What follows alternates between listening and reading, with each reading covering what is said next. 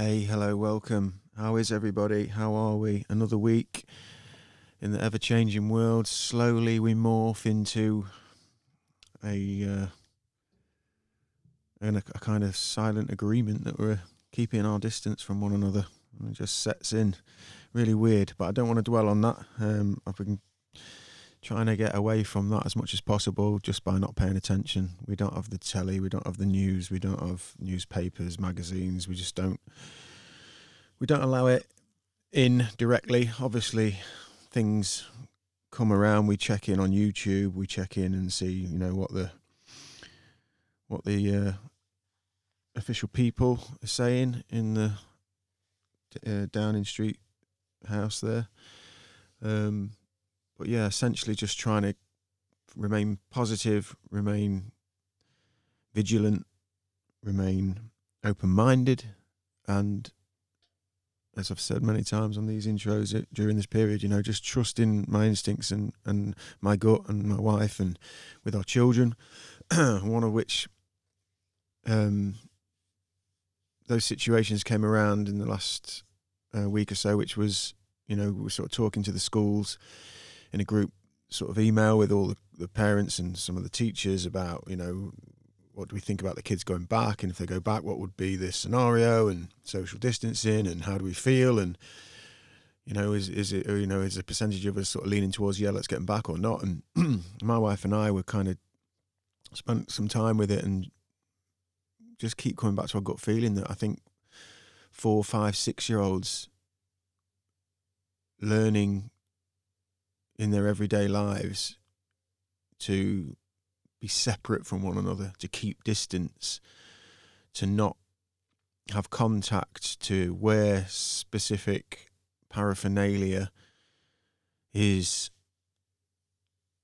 I think, detrimental in the long term. I don't think it's something that we'll do for, you know, a couple of months and then the kids will down the gloves and down the hats and get back to sitting next to each other and playing nicely and sort of I think at the age that they're at, where they're developing those fundamental grounding subconscious behaviors they're learning all the time and, and how to integrate into their peer groups and human contact you know it's i think it has a glitch in the in the in their matrix that doesn't go away. I think if you look at a lot of psychology and a lot of trauma you know you children who aren't in receipt of love and nurture and support and care in their formative toddler years, you know, sort of cradle to seven, eight, ten, you know, around there, you know, that when they don't receive that just touch, you know, um, and and being recognized, being seen, being heard, being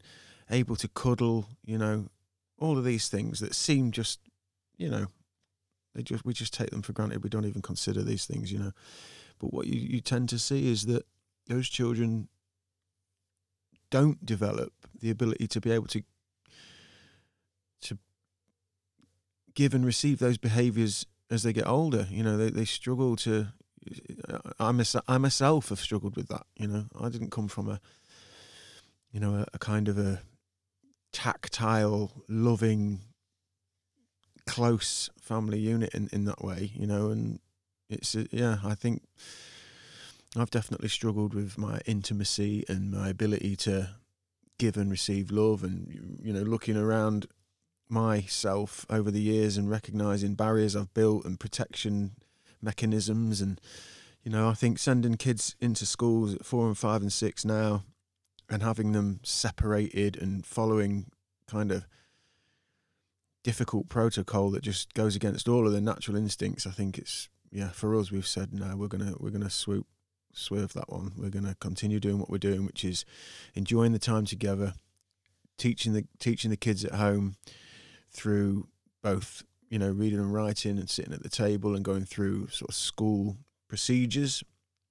but mainly being out and about and using the time together to get out and do things. And some of those things we've been doing, we've been, I've been um, to segue slightly. I've been again the same same thing really, like trying to live live life as as normally as possible at this time. And one of the things that I've been doing, I, I went a friend of mine, friend of the show now, um, Dave McGregor, episode nine, is an outdoorsman, and we get out as a family, sort of pedestrianly. You know, we are out walking a lot, and we'll always be in parks, and we get out as much as we can. But David gets out on his own, solo a lot, and also with his family and his three daughters, and they get out and they go off into the the wild on their own. You know, wild camping and finding places and taking care of themselves. And you know, I went out with him. He took me out about a month ago now, and I'm going to put that out. It's probably going to be next week's episode. Actually, I'm probably going to have a week off um, from the schedule we've built up now, which is pretty crazy with with video, which I'll get to with YouTube and stuff. Um,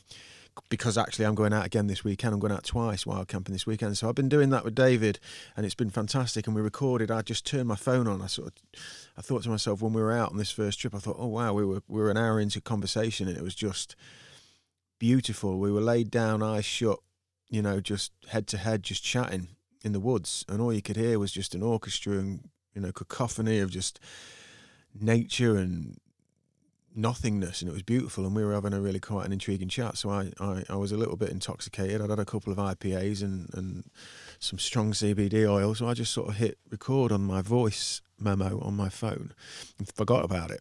And um, yeah actually the next day when I got home and sort of unpacked my bag and checked all my stuff I thought oh yeah I hit the record and listened back to it and it was it was pretty cool. I mean it's not the, you know it's not obviously quality of the audio that you're going to hear here but you know with all the ambience and the the fact that it's in the woods, uh, yeah, it's really interesting. So I'm going to probably put that out next week. But yeah, we've been we've been um, we've been out again with my family. We went out last week, and with the kids, I just watched them. Number one, be free. Number two, explore without boundaries in any way. You know, and and I, and I just realised that so much learning's being done just by integrating into your environment, just by participating in uh, as much natural law as is possible and without getting too deep and dragging this intro on too far i mean it just i just recognize that you know the more we try to uh, to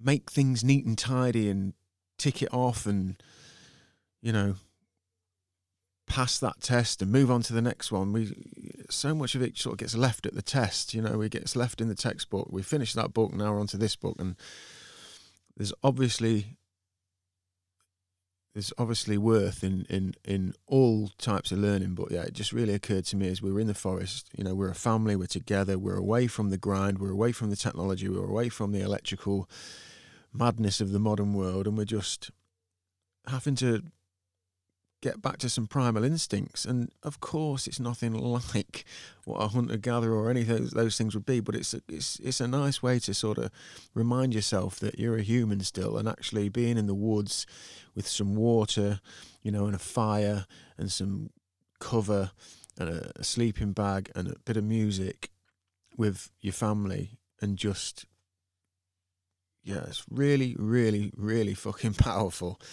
and made me think a lot. And it's something that we're going to pursue. And actually, we're going out. I'm going out again with David tonight. So, like I say, the podcast that I'm going to put out next week is going to be the the camping episode from when we went uh, about a month ago. We're going out again tonight.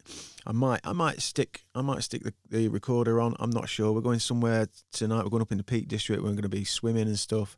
So we'll see how that goes. But and then we're going out, both of our families, David's family and my family. We're going to go out again on Saturday, and we're going we're going uh, a little bit further uh, afield, and we're going to have a family time in the woods with with the two families. And and again, you know, I will be paying mind to how the kids integrate and and what we bring back from it. Um, so that that's that. That's that's really cool. I'm really enjoying that, and yeah, like I say, this crazy time we're in. I'm just trying to extract the positives, trying to trust the instincts, and trying to learn things about myself, about this environment, about the society, and yeah, try and extract the positives and, and make it the best we can. So I hope everybody out there is cool. I hope you're all good. Um, the people who are, listening, uh, we thank you. We're grateful. It's um, it's been yeah an eye opening time for all of us. I think so. I hope everybody's well and healthy. Um, yeah, interesting times. So I mentioned YouTube there. YouTube's been going really great for us. I mean, I'm just adjusting to the schedule. Uh, for people who are subscribed on the YouTube, you'll have seen we we put a video up and welcomed producer Aidan, young Aidan, superstar.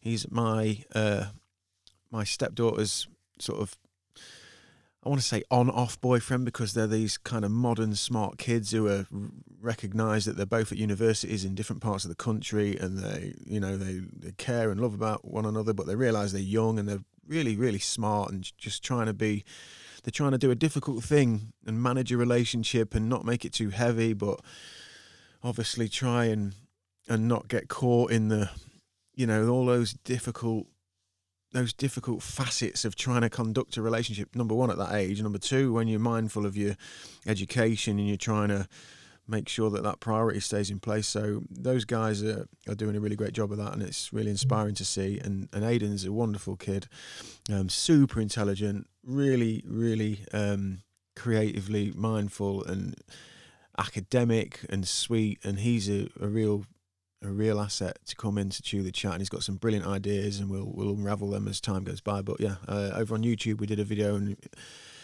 uh, introduced Aidan and we've done a couple of podcasts together now, and we're we're trying to do we're trying to work it so we can get one a week. So each podcast is filmed that we get to do in the studio at least, not ones that I do remotely. Um, so if you're not over at YouTube, if you just listen to these on audio, that's great, and we love it. But maybe check it out, or if you know people who do use YouTube, then get over there, hit the subscribe button and uh, the notification bell, and you'll get you'll get notified every time we do something new.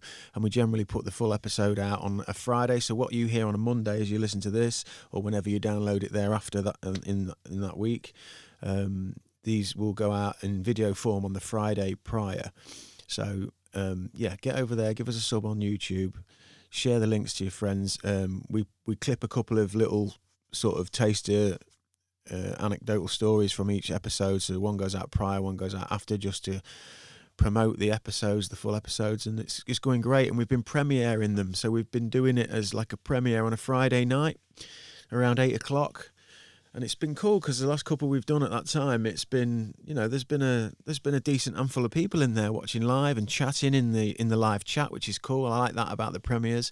You know, you can sit in there and and and it, you obviously get your notification once you you're a, a subscriber, you get a notification, and we're going live at eight o'clock the premiere goes live and then you can be in there and hitting chat and chatting with each other and stuff and yeah it's been going great it's like a nice sort of uh, friday night kickback it's been. Um, so I appreciate everybody being in there. And like i say yeah sh- tell a friend share share a link.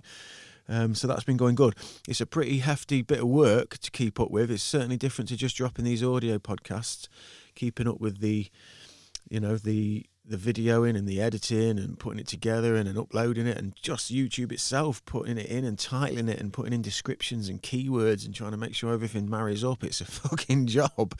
But we're getting there and little by little we're we're, we're, we're sort of turning it into a bit of a process that we can manage um, reliably. So um, but next week we are going to drop the the um, the wild camping one. But I will put a little I will put a video version up it won't be like a video of Dave and I chatting, but I'll I'll have a um, you know like a still on there, and it'll be it'll be available on YouTube as well. So that that's coming next week, and YouTube's popping. So get over there. YouTube is Chew the Chat podcast on YouTube. Hit the subscribe, share a link to a friend, and uh, we really appreciate it. In other news, um, this week's episode is is with Stuart Tasker, who came around through uh, previous guest and sponsor of the podcast, Kieran Rattigan.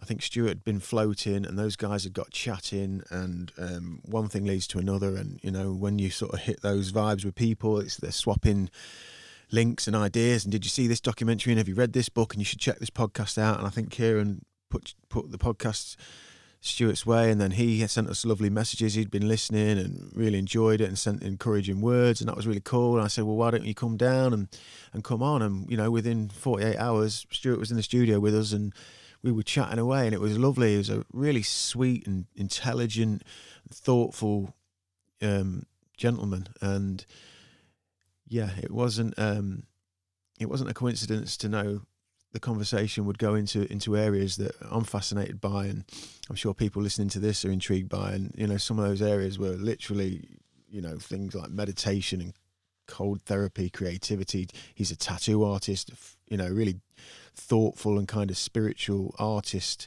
You know, a lot of his ideas and his tattooing is is comes from this kind of deep existential wondering he's got. Um, yeah, we talked about ritual and ceremony and some of the tattoos he does you know, with like-minded people where they kind of set an intention. And he tells a story about one lady who, you know, she wrote intentions on her feet and went off traveling and literally walked on those intentions. And yeah, really powerful stuff. Um, and he talked about his his children and yes I think you're going to enjoy this he's a really cool dude and he'll be back I'm sure and I'd love to maybe get him and Kieran on together and we could talk all the geeky things like John Dee and spirituality and all of the uh, ritual of the black magic and and you know some of the things that I know we're all interested in and um, maybe some of you guys are as well so maybe we'll try and line that up for the future but really enjoyed the, this episode with Stuart.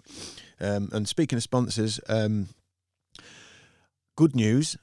I got the word from Matthew Frost episode 1 owner proprietor and all-round dude uh, function first and cryotherapy lincoln.co.uk um, Cryolab is back open, and I'm going today at the time of this recording, which is Friday, um, the 29th of May. I'm going.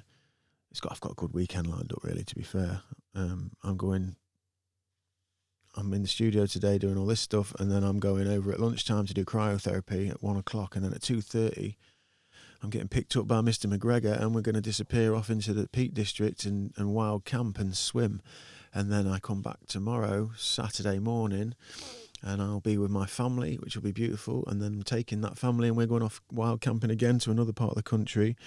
And then Sunday, I will be super chill. So I'm I'm I'm really really blessed this weekend. But yeah, one o'clock today I'm going out to cryotherapy. So cryotherapy is back on lincolncryolab.co.uk. Code word chew, ten percent off. And as I've said many times on these intros, now is the time. Yeah, if you're worried about this pandemic, if you're worried about should I wear a mask, not wear a mask, or what should I do, you know, what where's it all going to go? First thing is is look inside. You know, what are you doing? Are you are you, are you are we are we doing the best things we can for ourselves from the ground up? You know, because there's lots of things we can do. Like, you know, are we cutting out some of the processed foods and the sugars and shit? You know, if we're honest with ourselves, again, we've talked about this. You know, like that food's fucking tasty, man. That that that convenient food that is just tasty. But you know, if you can cut some of it out, it helps. You know, if you can replace some of it and tip those scales in the balance of you know more water, more veg, you know, more sort of clean, organic. And by organic, I don't mean organic in a wrapper. I just mean stuff that's come out of the ground or out of a tree, you know, or you know, livestock that's been that's been sort of lived a, a, a nice life and maybe not a, a, factory line life, but just trying to eat stuff that you know has come from Mother Earth uh, as as directly as possible. If you can tip the tip the scales in that balance across there, you, you're going to be much better off. And things like cryotherapy, they're just it's a no brainer, man. You just read the science, like I've said every week, you know, during this pandemic. Just Google it, check it out you know, and if you're in the area, I know they're popping up around the country now. You might find something near you, but I know a lot of people travel to to Matt's facility because of it. Just seems to be uh, one that can hit some really really wildly cold temperatures, which seems to be giving more benefit. So check it out. It's lincolncryolab.co.uk. Code word chew. You'll get ten percent off and it is wonderful if you want to protect your immune system, boost your immune system, protect your all round stress levels, and just manage yourself a bit and put love in your body, put care in your body, put yourself in a position where you know you're doing something as best you can. Um, and it's a it's a really fun experience. It's pretty wacky, you know. Not everybody gets to do that, and yeah, it's it's cool. So check that out. Go deep. Still waiting on Kieran to hear back, and um, not entirely sure where we are with that. So I will get an update. But again, flotation therapy, the ethos is exactly the same. You know, protect the immune system, protect your stress levels, protect your bones, protect your inflammation. Look after your meat wagon. This thing's got to carry you around for hopefully, you know, 80, 90 years. And if you are looking after it, like a car, like anything else, like an engine that requires a service, requires an oil change, requires somebody to look under the bonnet and say, yeah, maybe a tweak here and a tweak there, maybe change that. You know, that's what your body is. You know, we, we walk around and we're young and we're 25 and we're 35 and we're 45 and yeah, we, we can manage everything. We start to feel it. But if you start doing these things now, you know, little by little, you're just keeping that engine smooth, keeping those parts, those components in in better fettle. So again, pending pandemics on the horizon, probably.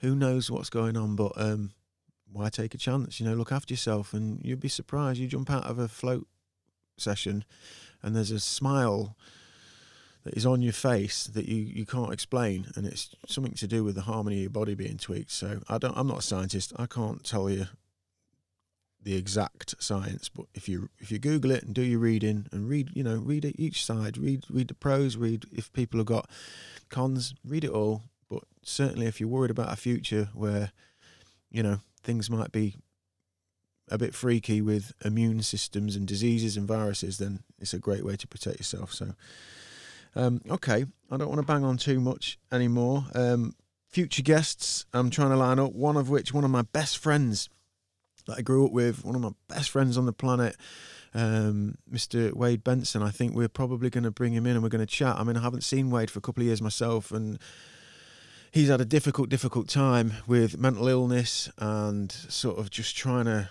find his feet in his life. And I'm really looking forward to catching up with him. It's been a long time, um, so hopefully we can make that happen in the coming weeks.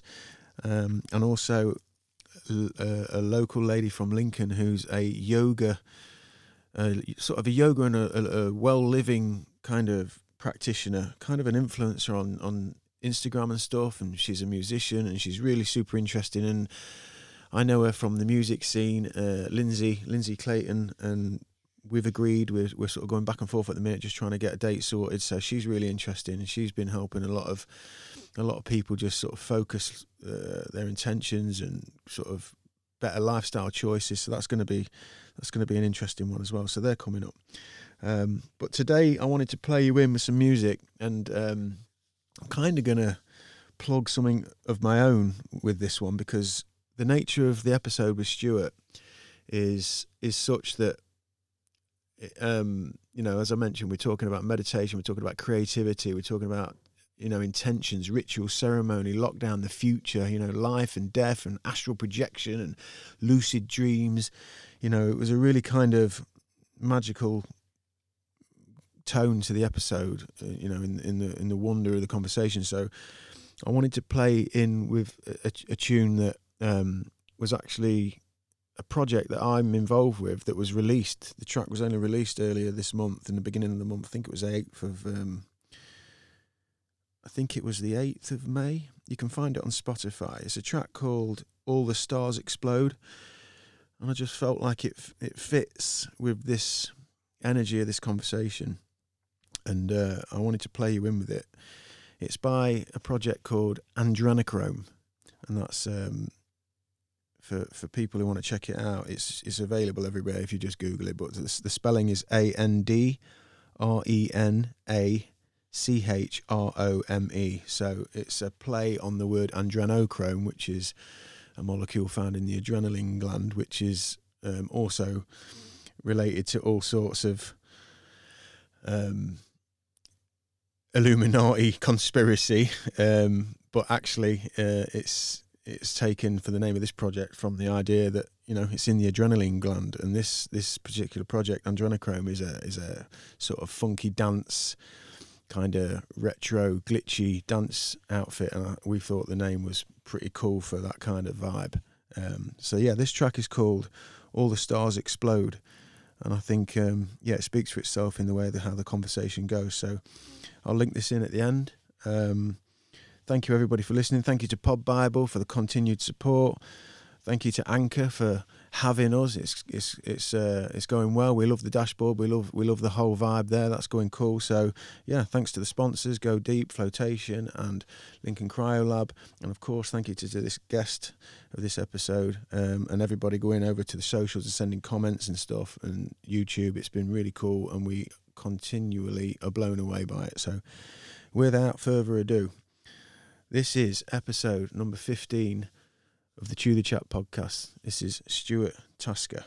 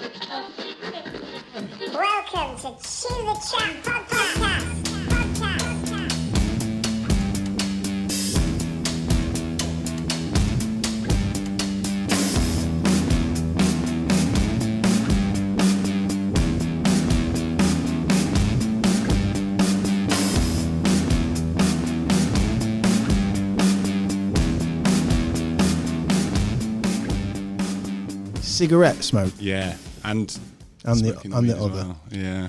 What what is it? Is it kind of Do you know, fairly recently, it's been. Um, I've done it since I was maybe about twelve. Was the first time I tried it, Mm-hmm. and recently, um, practicing a lot of meditation. Ah. It actually, I find it has a negative effect rather than an actual positive effect on me. right? I see. So it kind of, I don't want to say it lowers my consciousness, but I think it. I don't know. It's a strange. You recognise your pattern. Yeah, I recognise that it's actually it was good for me while it while it was good for me, but now it is it just isn't. So Ah. I, I see her like her as a Mary Jane, if we want to call her, Yeah. as like a seductive temptress. Mm. So you can use it, and it might help you solve things. You're going through issues and things like that, it might help solve it. But then in the long run, actually, you find that you've become accustomed to something that maybe isn't actually doing you any favors. Yeah. But And you take it for granted, and it becomes comfort, Exactly. and you can sort of abuse it. Even hmm Graham Hancock had similar. Yeah, I think I don't think it's a bad thing at, at all because there's so many healing benefits in it. Mm. But um, I watched something about him when he was speaking about it, and I was almost every day it was a kind of other thing, and then it slowly backed off for a bit, um, mainly because there was some point in my life when my dad was going somewhere. Uh, well, he was moving to Canada, and I decided to stop doing it because I had to go for a medical. So I had like a year off, and then went back to it and then years and years later it became something that was i just started to feel that it was actually pulling me more into myself but not quite in a way that i was doing through meditation Right. Okay. so it changed the feeling of it So when you took a year off, I mean, we're jumping jumping in straight into the conversation here, Stuart. Just quickly, Stuart Tasker, tattoo artist. We've been sort of kind of put in touch with one another through flotation, I guess, Yeah, definitely. through Kieran at Go Deep, who Yeah. sponsors of this show. Um, but yeah, you, you you mentioned there, your, your dad went to Canada, Mm. so and you you packed in using any Any kind of well, I've never been any. I've never been on anything really heavy anyway. yeah. It was just cannabis for But, me. ma- but marijuana, yeah, yeah. So, Yeah. You, so you just said, right, that's it. So how could- that that was easy enough? That was just like, yeah, cool, there was incentive behind it. yeah. So when you know a lot of, with anything, if there's incentive behind you doing something, you just crack on and do it. You? Mm-hmm. And uh, because it was a it was medical basis, so it was if he was going to have this medical done for his whole family for him to move there, if there was any failure on my part, Would you be moving as well then? I think the option was there, but I didn't. But this was this was 2003, Okay. and I, no, I didn't. I How didn't old move would there you would have been then? Then I Stuart? was just 15, just about to do GCSEs, I think, right. Okay. at that time. And uh, it'd been something that had been in my life for a while already, just from Really? yeah, At yeah, that ju- age? yeah, just from Oh, knocking wow. about uh, with the young lads that you knock about with back in the day, you know. Of course, yeah. And uh, still see a lot of them now, Mm-hmm. but it was something that a lot of them stopped doing, Mhm. but I carried on doing, and it was something that was enjoyable. It can be enjoyable, but I just find now that it kind of lowers me a little bit rather than heightens me. And what about? Obviously, you're a tattoo artist. You disappear into, you know, the zen of your drawing and the thought and the, the imagination. I imagine at one time that was probably a part of that, was it, or or was it, or you? Definitely helped. Yeah. It definitely helped focus. I mean, you know, if you you if you, anyone's ever taken it, you know that it can help you focus on one thing for a long period of time, and it definitely helped through the learning curve through all that. Mm-hmm. But it it definitely became something that became too much because I think I think meditation replaced it for me, Mm-hmm. and then in that case, uh, you've got something that's heightening your consciousness through your own introspective kind of look on things. Yeah. That then you come to use something external, and it doesn't quite have the same effect. Shows itself in a way. Mm, yeah, and and you you, kind of it, it, it comes on to you more. You know, like when you feel it, like coming up, Yeah. and you think, "Oh, now it's now it's affecting me," and then it becomes an internal thing. But when you use meditation as an internal thing, you're using it not to silence your thoughts, but to become the observer and to watch over your thoughts. When you take a substance that allows for that same level of introspection, Mm. but you know it's an external force, it's not strong. If you know what I mean. Well, you've yeah, you're you're at a point then when you're kind of looking at all of this. God, yeah, you've gone. I mean, to say even when you were 15 and it had been in your life for a while, then Mhm. so you've come through all the stages of kind of looking at this and being, I guess, honest with yourself as well about this. I think it's, it's very important to be honest with yourself about just about everything. But uh, yeah, definitely, it had it had so many effects on my life as well because of the the people that I hung around with. Great people, spent a lot, a lot of years with them, and uh, we did it as something because we didn't have a lot to do in the in a village that we lived in, and uh, it became an everyday part of life. Mhm. And as it grew, it grew with me, and and it became something that was on a daily basis. And then you know when this time came, it was it's not even that long ago. This was maybe less than a year ago. Right. Okay. But could was it building up for a while? Could you feel Yeah, definitely. sort of the inner dialogue of like, I need to change gears. Something's not right. I need to get out of this habit. Like often we fall in the habits, the groove, don't we? Of Yeah, because I, th- I think that it made me. You want to have this period of no mind when you come to a meditation. You want to have this period of no mind, and when you come to have something that gives you no mind, when you might want to get something done, mm. even though previously you may have used it to help you get something done, yeah, it gotcha. kind of changes its perspective. and even convince yourself during that that maybe that was the thing that enabled you to get over the line of getting the Yeah. thing done. I can Mhm. only, you know, I'm, I can only do my best work when I'm. Well, I've never, I've never done any work. Right.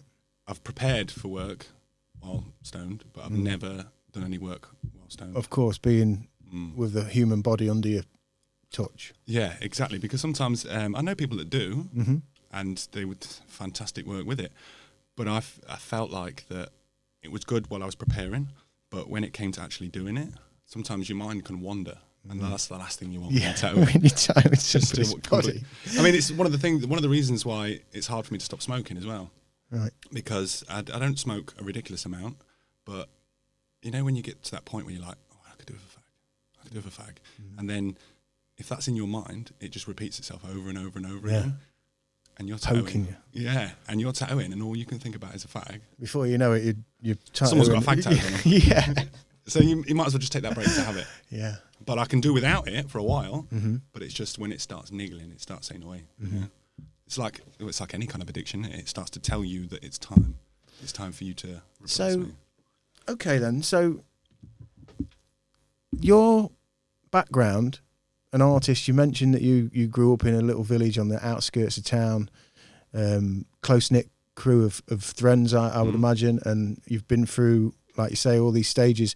So, what was it like growing up for you? My parents weren't religious, but my nan was. So she was very important in introducing spirituality into my life um, at the very beginning.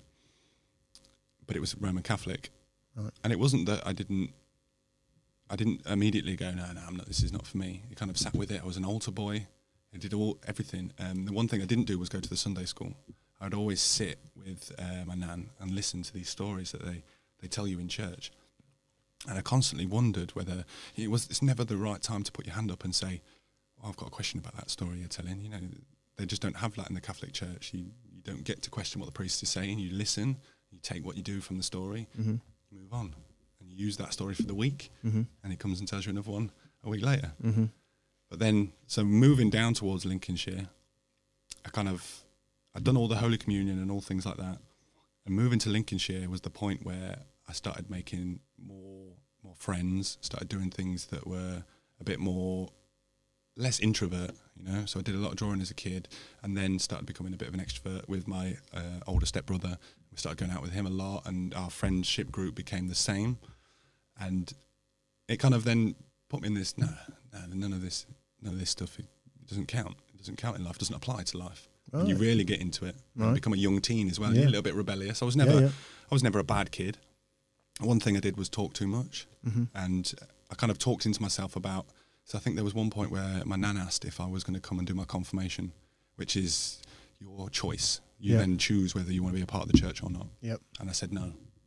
I don't regret that decision. I think everything. I don't regret any decisions I've ever made, even the bad ones, because I think they lead you to who you yeah, are Yeah, they're now. part and parcel granularly of who you. Exactly. Cool. But it, but what it did was it made me question for a long time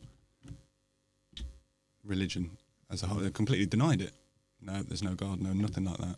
Hmm. Then meditation came along, and threw all that in the air again, Wow. and said, "Is that true? well, listen. Is that everything that you thought actually true?" so I had to start questioning not only myself through meditation, but through everything in your external in your external life. It feels to me, Stuart, like you, you've had. There's been an um, something in you,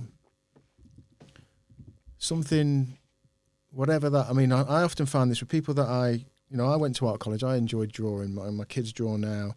There's an escape. There's something. There's something that happens where, where you you go somewhere, and I feel like so many people I meet, like yourself, who are kind of creatively driven. Um, we're all really trying to express something, and I feel like a lot of the people that I'm that how do I put this right? I've got, never got the words. There's something like you mentioned. You kind of alluded to it with the tattoos. You know, I often think this when I'm having tattoos, and I think, you know, I'm, I love art. I love, I love the idea that image is formed and shared and you know tr- and and, and Seeing what comes out of someone else's mind. yeah Wow. and kind of recording it on a body or like uh, uh, for me I'm, I'm probably like a lot of people tattoos are kind of like like time stamps of chapters of life and things like that Mm. i just you've got like a real strong there's something pulling you somewhere it feels God, like yeah. to me Yeah, um, you want to know more Yeah. you want to know more and, no. and, and, and, in- and in doing so you want to kind of unravel yourself and Mm. find the answers and and also kind of connect dots i feel similar very Mm. similar I think it's one of those. It's one of those things that I, bel I truly believe that everybody will have that, Mm. and it's whether or not it's some point in your life or just before you know we go on to whatever's next. Mm-hmm. That I think everybody's going to have it. It's just what period in your life it comes, and I guess it happened. It actually happened for me while my wife was pregnant with my third child. So how many children have you got then? Three, You've got three children. two little girls and a little boy. And how old are the children? Amelie is nine, Uh, Ada May is seven years old, and Jesse's about to turn five in about two weeks. Jesse is a boy. Yes. I've got a boy called Jesse. Oh, nice. There you yeah, go, we yeah. absolutely fell in love with the name, and you know it was really, really um, because all this thing changed while I was well, I say while I was pregnant. Well, we were pregnant. People say that. No, yeah, we were it, pregnant, yeah. it was it was just her. I sat by and watched. I don't. Fair play. um, there were some really strange uh, experiences for me internally as well as for my wife. So she there was this really strange experience where she she's a prolific dreamer. It absolutely astounds me that she wakes up and has these dreams that are like completely different And lives. she can recollect. Completely. She can actually have a nap during the day and fall back into the same dream that she was thinking about. Whoa. Yeah. Is, just, has she done any kind of work on that, or is I've it? been trying to push her towards it. Yeah. I actually took her to London to meet uh, the author of a book. Uh, his wife was doing a documentary about astral projection. We went to it, and he was hosting it. And I wanted to. There was like a little after party drink afterwards. I wanted her to meet him, so that it maybe push her to start going lucid. Mm. Um, because I've been talking about it for a while. I've been wanting to do it, but my dreams are not now. They were. I was going to ask you, with you smoking and then not smoking, because that has a big effect on a lot of people. It I don't know if does, it but not really for me. No, So- I've never been able to recollect dreams. But Right. I'm keeping a diary. Now, this diary is three years in the making. That could be six months between a dream that I can remember. Really? Yeah, yeah, it's really difficult. Um, recently, I've had a lot of um, really introspective dreams that are quite vivid, and I'm quite, you know, impressed that I can remember them. But with her dreaming, it's so she said to me, "Okay, I'll give this lucid dreaming a go." And the first night, she was lucid, completely lucid, and she actually had a dream that she'd been recurring since she was a child, and she got past the point in which she would always wake up. Oh wow! In the first ever time she went lucid. It's getting pretty heavy on the first go. Yeah, and I think she she likes the escape of dreams, Mm-hmm. so I don't think she wants to play about with them too much. She likes what it gives her. The, the the I don't know if it's the time away or the different worlds you get to see. Yeah. Um, so I wanted her to meet this guy. He wrote a fantastic book. It's called uh, Dreaming in Darkness. Charlie Morley, a phenomenal book, and it can help you push you towards being lucid, but also using lucid dreaming as a method of working with your shadow, Okay. Which is And, something that and your I've- shadow being like a metaphor for what your the side of you that you, Yeah, you the- don't like. yeah, the dark- you hide from everybody else. the truth of yourself. yeah, well, not just the truth because it's a half truth. Yeah. Because of course, because it takes the, Yeah. the dark and the light and the good and all the the bad. things that we suppress. Well, like you mentioned floating earlier, and I f- floating for me, so much of my initial experiences of floating was a lot of the, a lot of that shadow, a lot of that darker self, just fucking raring straight up Mm, and saying, "Let's have this squared up, Mm. shall we? Let's sort this out, okay? Let's, you know." Completely And agree. it could be as menial as, you know, some days it could just be communication I need to make, and I need to get better at making phone calls, and I need to call my dad, and I need to call my granddad, Mm. I need to pop in, or it might be, you know, some deep dark, you know, lie I'm telling myself about my fundamental being, you know. There's, I think there's. Um, I'm not sure if it is actually uh, like a Japanese proverb or anything like that, but I remember reading it saying somewhere that uh, the Japanese believe we have three hearts. Mm-hmm. It's the one we show the world, the one we show those close to us, and the one we keep to ourselves. Oh, that makes sense. And I guess the shadow work is is looking at that one, befriending that part that you keep to yourself that you don't want anyone else to know about you. Because there are certain things that we do in life, certain decisions, certain thoughts that we have that we go, hey, better not share that with the world yeah. because that's pretty dark. And you, yeah, and you even, you know, fucking hell, am I even having that thought exactly. myself? I Never mean, mind. I- that's why I think people who are able to just spit that out, I, I love being around people like that Yeah. because Yeah. you uh, there's no off switch when it comes to Mm. Not saying what you think. anything, Yeah, yeah. no, it just comes out, Mm. and it makes me wonder whether or not they've actually got hardly anything re- stored. Yeah. You know, because they just say what they think. yeah there's just that, that selfless kind of yeah like it is what it is and you just don't hold on to anything therefore there is Mm. nothing Mm. the kind of alan watts kind of proverb isn't it? it is you're Mm. holding on to but there's nothing to hold on you know Exactly. so yeah. It's, so we're coming back to that dream that I was got onto the topic of. Um, Mm.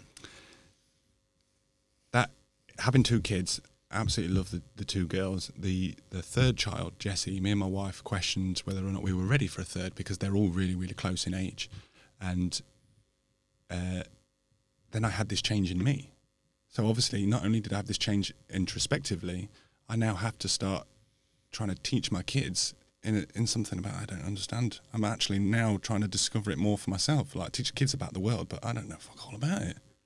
Yeah, scary. It is scary, mm. and there's there's a lot of frustration involved in teaching kids, you know. And you look back at what you were like, and you wonder whether you were like that. And I try. I mean, we had a conversation with my daughter the other day. Uh, she's nine, the oldest, Emily, and I remember the exact same experience when I was a kid. Um, the one thing that f- I feared the most was when that silence kicks in, when that darkness comes, and then the idea of, of death and dying comes in. She had that two nights ago. Really? She's had it quite a lot, and it's they're they're few and far between. But sometimes she just won't be able to sleep because of it. And what is that? Just sort of thought process just coming in, or is there anything triggered in the world that's happened? It's, well, I think it maybe now it's coming out. It's come out before, but now because of what's going on in the world, Yeah, you the- know, yeah. everybody's a bit paranoid about God, yeah. what's going on. And a, a nine-year-old child trying to understand that you have to social distance from everybody you meet is very difficult. And then hearing the news, um, and we don't we don't watch the news in a house, but n- news filters its way into your house, doesn't yeah, it? yeah. Of course, and it's sometimes misguided, some it's misinterpreted. Um, but the idea that she thinks that you could catch this and die is hard to get out of a nine-year-old's head. Oh man, yeah, that, that upsets me about this this that side of this. I think I don't think that people that report the news are actually. I wonder if they're reporting or creating. You know, I don't want to go too much into no, that, but I'm with you. It's one of those things where you put that thought in a child's mind, all of a sudden. oh, shit, it's- it's- We're being could be asked at the moment, Stu, if if we want the kids to go back. They've kind of the, the, the school have been asking us in the group messages about you know do what do we think what, and my wife and I are like kind of you know if it's going to be social distancing and gloves and Mm. masks and things, I don't want my six and five year old being in that environment 'cause it's going to fry their understanding. Mm. And this is at the point when they're developing. and they need to be social. Yeah, this point and I just think they're better off here. But then they want to send the ones that are the youngest back who won't even comprehend Mm. um, what's going on. Like my, um, going back to my, my son. Mm-hmm. So while she was pregnant with him, we were questioning all that.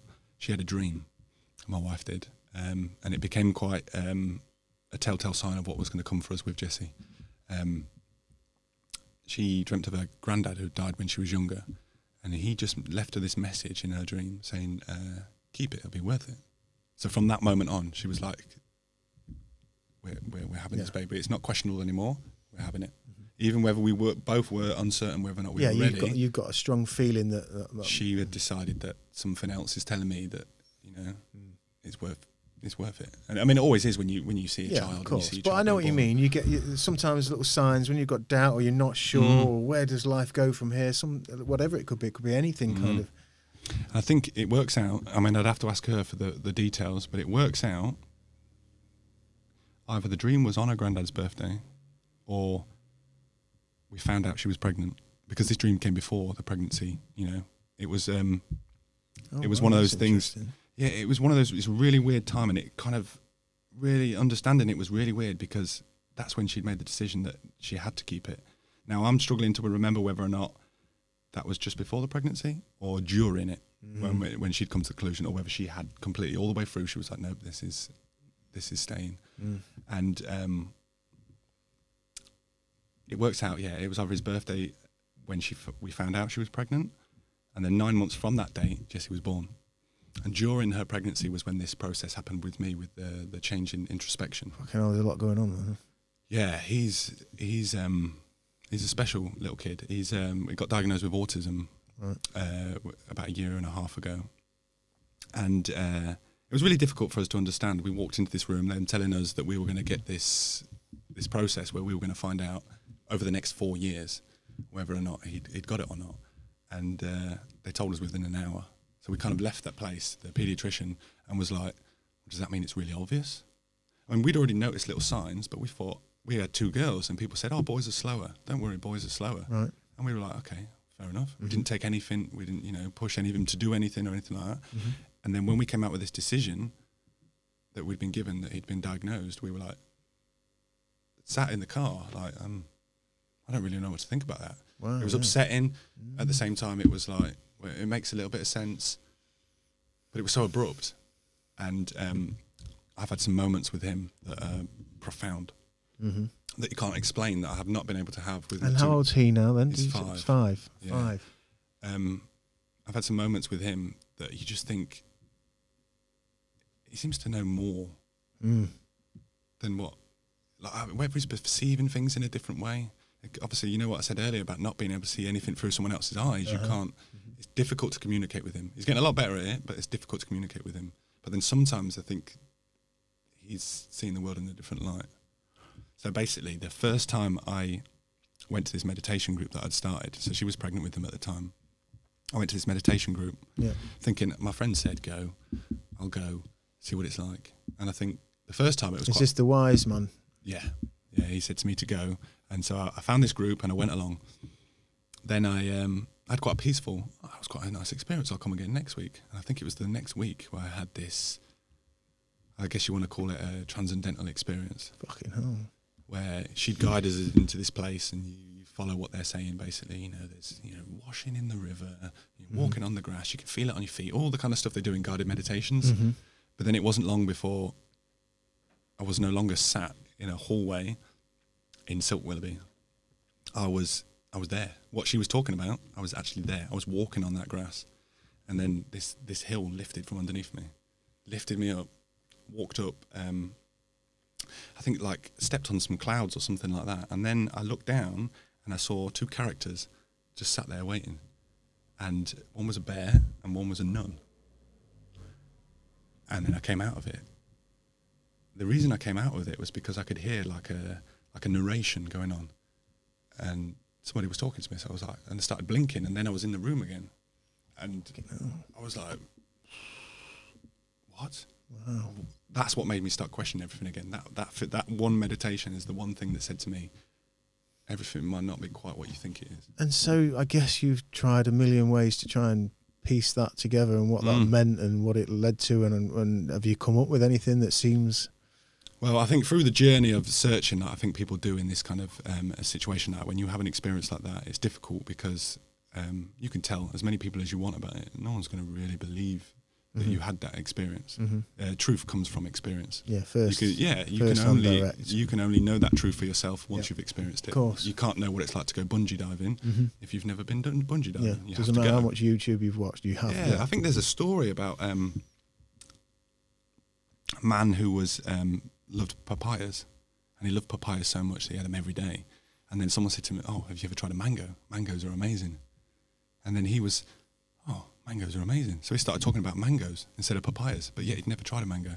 right So then eventually he would go back to papayas hmm because that truth of the mango never existed within him right because he'd never tried it. right So he had to go back to papayas, and it's only when you experience that that he could have actually said, "Yes, the mangoes are better. hmm I'll stay with the mango." And uh, I think what I'm trying to get at is with that is that people can try and say to you, "Come on, mate, you think you were just, you know, just Yeah, do you not think you'd not fell well?" asleep Yeah, yeah, or yeah, yeah. something like that?" But it was so profound and so real that I said, "No, no, no, no." So I started questioning it. I started looking at things, and I think the first direction you head in with things like that is like conspiracy theories hmm and fell in that little rabbit hole for a while. And um, when I did these meditations, sometimes it would come up again. And this particular character, the bear, would come up over and over again in these meditations. And one night I was meditating in my conservatory and I felt it coming again. And then my little boy woke up screaming. So I was like, oh. I said to my, I think my missus was laying in bed just resting and it was late at night. So I said, I'll, I'll deal with him. I'll go sort him out. So I sat in the sat in the living room with him. We had like one of these salt lamps in there, so it was nice, calming. I was like, oh, what's up, mate? And he was wearing Jungle Book pajamas, and he just pointed to blue on his pajamas, and like three times, and then hid under his blanket. I mean, he carries this blanket everywhere with him, just hid under it. And I didn't push for any more because I thought I can't push this. on. I'm going to ask him. He doesn't even talk. I can't ask him what what. But it was just one of those experiences that me and him shared. That was like, wow What? yeah how did, the bear Yeah, and so I was just like, So when when your little boy Jesse, when you say you you you you might have um, felt like you saw signs with him and stuff, but you'd heard that people said girls develop quicker and all that. So what was that like for you? How was that for you? Did you? Did, did I think you- it's, it's difficult to say in it because when people say, "Oh no, don't worry," boys are slower. The the milestones that you expect children. I mean, children are never going to hit them all on the exact same day. Yeah. But you expect um, them to be around the ballpark. You know, like for instance, both our girls, two years old, potty training was like Done. like that. Yeah. And Jesse's not now. He's five years old, and he's not. Mm. And they've told us not to push it for a while. Right. But it's just not. Sometimes he'll go and do it, but mm-hmm. a lot of the time it just doesn't. There's no recollection in his head that mm-hmm. I should go get someone to go to the toilet, or I should myself go to the toilet. Mm. Sometimes he does. Mm-hmm. Most of the time, not. So it's just little things like that. At that point, at two, we thought, okay, we should start training him. Didn't work. Didn't work whatsoever. Nothing worked. And then there was other milestones like talking, and the words never came. And then they said, oh, we should be stringing a sentence together. It was actually the nursery that he goes to that he'd um, they'd started to notice more as well. So I think Louisa was one of the ones that had noticed it the most. Obviously, being so close, you know, the the mother bond. She'd noticed a few things, but we didn't question it too much. And it was when he went to nursery that we decided what they were telling us as well. Maybe it's worth looking into. So they they were brilliant. They absolutely organised everything for us, pushed us in this direction with him, and uh, we started to get a few more answers and started things started to make sense. And and then this when the diagnosis actually came was a bit of a shock because we expected like a four year journey. Yeah, you, you that's the way I was going to get to where you were saying you kind of prepared yourself and you know there's going to be a four year kind of basically a window of development and we're going to analyze and see where we go. But then they sort of say to you in the next breath Yeah, and plus people that uh, then at that time as well, I started ended up tattooing a lot of people that had autistic children. So it's like it falls in at the, all Yeah. at the right time. And they were saying, "Oh, the journey it takes ages, and you never get any answers, and you're just constantly thinking." But for us, it straight away. So it, we, obviously, we questioned whether or not it was. Is it so obvious in him, or are they just better at spotting it now? Mm-hmm. But like I say, within an hour after you've been told it was going to take four years, I mean, you look at him and you think, yes, there's things that he's slow in, but there's things that he is absolutely sailing at, like dinosaurs, for instance. Absolutely obsessed with dinosaurs.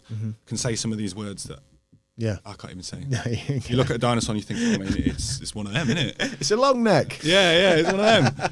and he knows the words. Yeah. he says them. Absolutely Wow. obsessed with them. wow So there's there's areas where he really works, Mm-hmm. and it, it feels like the communication level. So one of the key things for us spotting it was there was no recollection to you um, calling his name. right So when you'd call his name, he would just wouldn't wouldn't come. And so I, uh, both me and my wife were like, then took him to one of these health visitor meetings, and they were, well, maybe maybe we should test his hearing. And oh, is it his hearing? Because say for instance, his favourite nursery rhyme comes on. He's the other side of the house. yeah Yeah, it. running. So it was. I think it's it's just a communication level that is really difficult, and we can get him on board to do things, especially if he really wants to do them. But the communication and getting him to do something he doesn't want to do, or that is taken away from the focus that he's on on something now, really difficult. Um, so it's that's a journey as well. But it seems like every now and again, I just we just have these little mad experiences. I was on the phone to my wife one day. I'd had a break at work, and she was like, Jesse's talking to someone, and there's only her in the house, and he's wandering off, waving, talking to somebody that's not there. right Now, my wife's not into as much, you know, deep uh, self-reflection as myself. She doesn't necessarily. I don't wouldn't say she didn't believe in ghosts, but she's not doesn't think about things like that of course necessarily. yeah Um, which is weird because of the, the state of her dreams and things like that. You know, she's had an out of body experience. She's she has these dreams that are profound. I'm surprised that she doesn't. But um, for her to ring me and say that was one of those things where you were like, okay, and what have you got any sort of inkling what you, is it the bear or what is it I don't know. I don't know. I never know. You know, with these experiences. So when it comes to ex- experiences like that, there's never really anybody that can point you in the mm. direction of mm. understanding it fully. So with that particular experience in that bear, I then happened to leave a, a studio I was working at and move to a different studio. And it feels to me like when I look back at it now, I can see these things fall into place. right So Logan, who owns the the shop I work at now, his mother-in-law was um, a shamanic practitioner, and I'd met her before because she was tattooed by a guy previously owned a shop I worked in, and um, she came in one day and was like, "Oh, hello, you know, I haven't seen you in a while." And so I said to her, "Oh, you're you're like this." I started meditating, and I had this experience and told her all about it, And then she was like, "Well, you should come along to this um, shamanic meditation group that I've got." So I went along, and she kind of basically taught me and anybody that was there how to connect with. I don't know whether you want to call that. I'm not going to. You could say it's a spirit guide or something like that. People have words for it, but it's it's like almost like you know, like Carl Jung with his archetypes. Yep. It feels like it repeats itself over to me for some reason. Right. I'm not 100 percent sure why, but in certain times of of crisis, or if I want to head in a direction, it'll sort of be nudged at, and you, you'll see it somewhere. So I don't necessarily like if you was to speak to a psychic and they said, "Oh, I, I sit down and talk with my guides." That nothing like that has ever happened with me. It's just a notification. You know, you know, like on your phone when something pops up, then you Yeah, you're just getting a you're getting that yeah, and but it always comes Something's It always comes in this reality. clicking and pulling you. Yeah, it's not necessarily a transcendental thing. It comes in this reality. So I can be talking about something that um, I want to do, or I'm questioning some. There was a situation that I decided to. Uh, I won't go into because it's quite a personal one, but I decided to um, do something to help this situation, and I was thinking in my mind about it, and then all of a sudden, I think I was in a shop at the time, and you know when thoughts are racing in your mind, I was in a shop and I looked up, and this it was it's a white bear, and uh, there it was on this like can, just a picture of a white bear. And uh, I remember because th- that's what it's like. It's like a confirmation for me um, that okay, look back at what I was just thinking. That whatever this is, whatever's affecting, it just shows itself. For some reason, it showed itself in a direction that makes me go, okay, well, I'll follow that then. And you trust it. One hundred percent. And it sounds crazy, and I think to most people it would sound crazy, but when I see it, one hundred percent, one hundred percent follow it. Like I remember the first time that I saw the confirmation, it blew me away, uh, and it was a couple of days after the first seeing it, and I went to the, my friend Mark, who is the wise character I was telling you about. Um, I was around his house, and so I'd seen the bear and the nun in this meditation, and I went into his kitchen and we was chatting away, and then I think it was like March, and he had one Christmas card left on his um, on his on his cupboard, and it was a white bear. Now I had always figured it was a polar bear, but I later found out it wasn't. It was uh, it's a specific type of bear. Uh, it's called a Kermode or Kermode or something like that, Yeah. and it lives like four hours away from where my dad lives. It's the only place in the world it lives. In Canada. Yeah. And uh, when I remember seeing the picture of it like on the internet after I'd seen this, it just came up on like National Geographic or something like that. I was like, that's the one. It's not a polar bear, it's that thing. And uh, then I went into his living room and he had a book face down on the uh, on the coffee table. And I flipped it over to see what he was reading and it was um, a picture of a nun on the front. So when you get like kind of confirmations like that, you can't you can't you can deny it for you, a while. You, you said the word synchronicity earlier Mm. in a different kind of context, but that's I think I feel I I think of these kind of moments that you're having like I do think of them like that like Mm, that's definitely. that kind of there's a trust you've got you trust this even though it's unknown and unsure and in the beginning I imagine kind of pretty fucking freaky and Mm. like whoa but then when you lend yourself to go okay well then you start to see a pattern start to see you can al- I bet you can almost place it No, that's the difficult Right, thing. right It's um, it's one of those things where it kind of comes wherever you're. Th- when I seem to be thinking of something or wanting to head in a direction, it then it props up. So it, it doesn't. So when you do like a shamanic meditation, you can head in that direction to try and meet it and, and do different things. I find that quite difficult. Um, you've got the sound of the drum going, so the shamanic practitioner will be playing the drum, and you'll be you'll be connecting with it. It sends you into this kind of some really mad experiences, but it, they're they're quite jittery. So for me, it seems to be that this this reality seems to be a little bit malleable in the way that not necessarily us, but something can give you these synchronistic moments and say, yeah, just follow that. So it's like when people experience the eleven eleven number. Mm. I remember experiencing that. That was another thing that came that you were like, what? So even with, even points when I thought about changing studios that I worked at, right it would come. And I remember telling people about it and thinking you're off, off your nuts. Even people that I told Yeah. about it Yeah. that said, oh, it's a bit fucking crazy, isn't it? Come on, it's just a coincidence. Have l- since messaged me asking what it's about because they've started seeing it. yeah So it's, it's a mad thing, and it, it's helped mold the work that I do as well. Because when when I've wanted to, I used to do a lot of conventions uh, a few years ago, and I always felt like I really wasn't uh, not necessarily worthy of being there, but I wasn't bringing anything new to the table. I wasn't bringing anything of me into my work to bring to the table, and so I decided to stop doing them.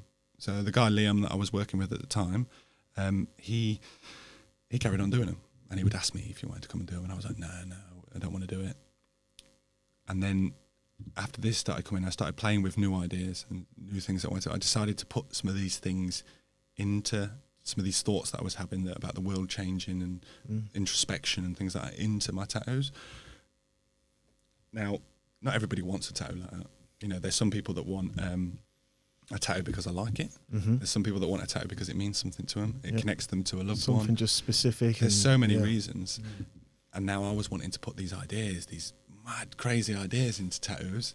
So I think there's, um, I do, I've done a couple on the like the nature of reality. I've been looking through your stuff. Yeah, Yeah, there's some, there's some awesome really stuff. mental stuff in there. And there's also, I don't know if you would have come across, um, I got to tattoo Teresa, the shamanic prac- practitioner, and we did some shamanic meditations before it, Okay. which was, I can understand why tattooing used to be a spiritual practice. Right. Because when I did that meditation with her and then tattooed afterwards, there was this strange. I mean, only me and her are ever going to know what that experience was like Right. because we did the meditation and f- there was this visual. I was sat on a beach and this bear was at the side of me and there was a lion sat on the other side of me. And now the lion was supposedly her power animal. And there was this weird like, fuzzing and they both came into me and then we was all three sat in the same space on the beach.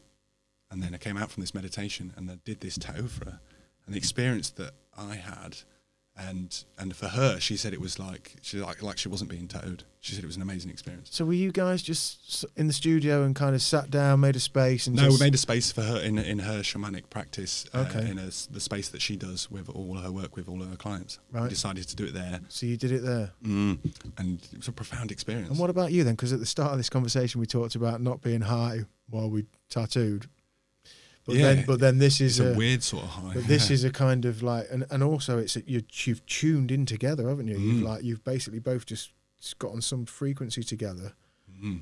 Where, it was profound which- a profound experience and what was it like for you? Can you remember actually the It felt like I, as strange as it sounds, it felt like I wasn't personally holding the tattoo machine. right? Now, and I know that sounds crazy, but it was it was one of those experiences where like it felt like something else was was doing it, and so we did this kind of this lion tattoo in in a mandala sort of image, and it, it just came. It felt like it went super fast.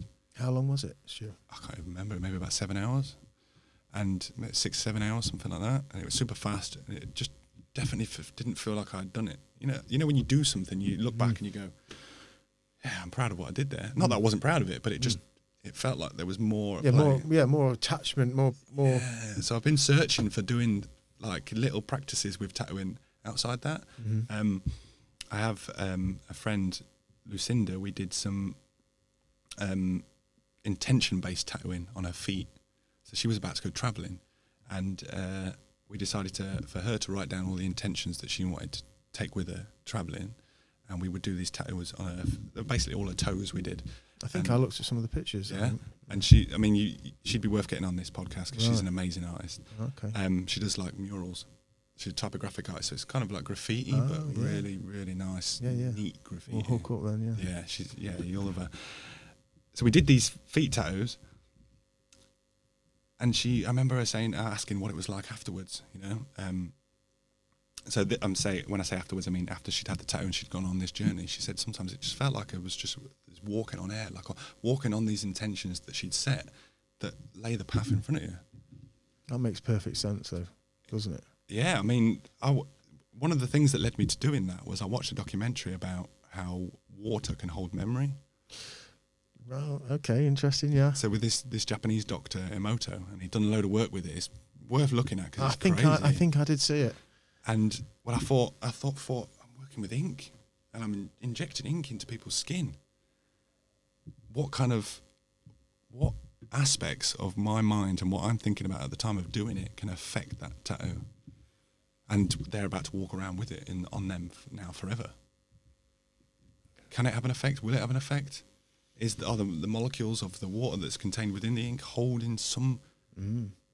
crazy? I don't know. I think the belief and the intention and the, the that can never. I mean, and it's such a difficult thing to try and articulate and to try and make any kind of practical sense of in our Oh, processing Yeah. functional everyday lives. Oh, bins are here.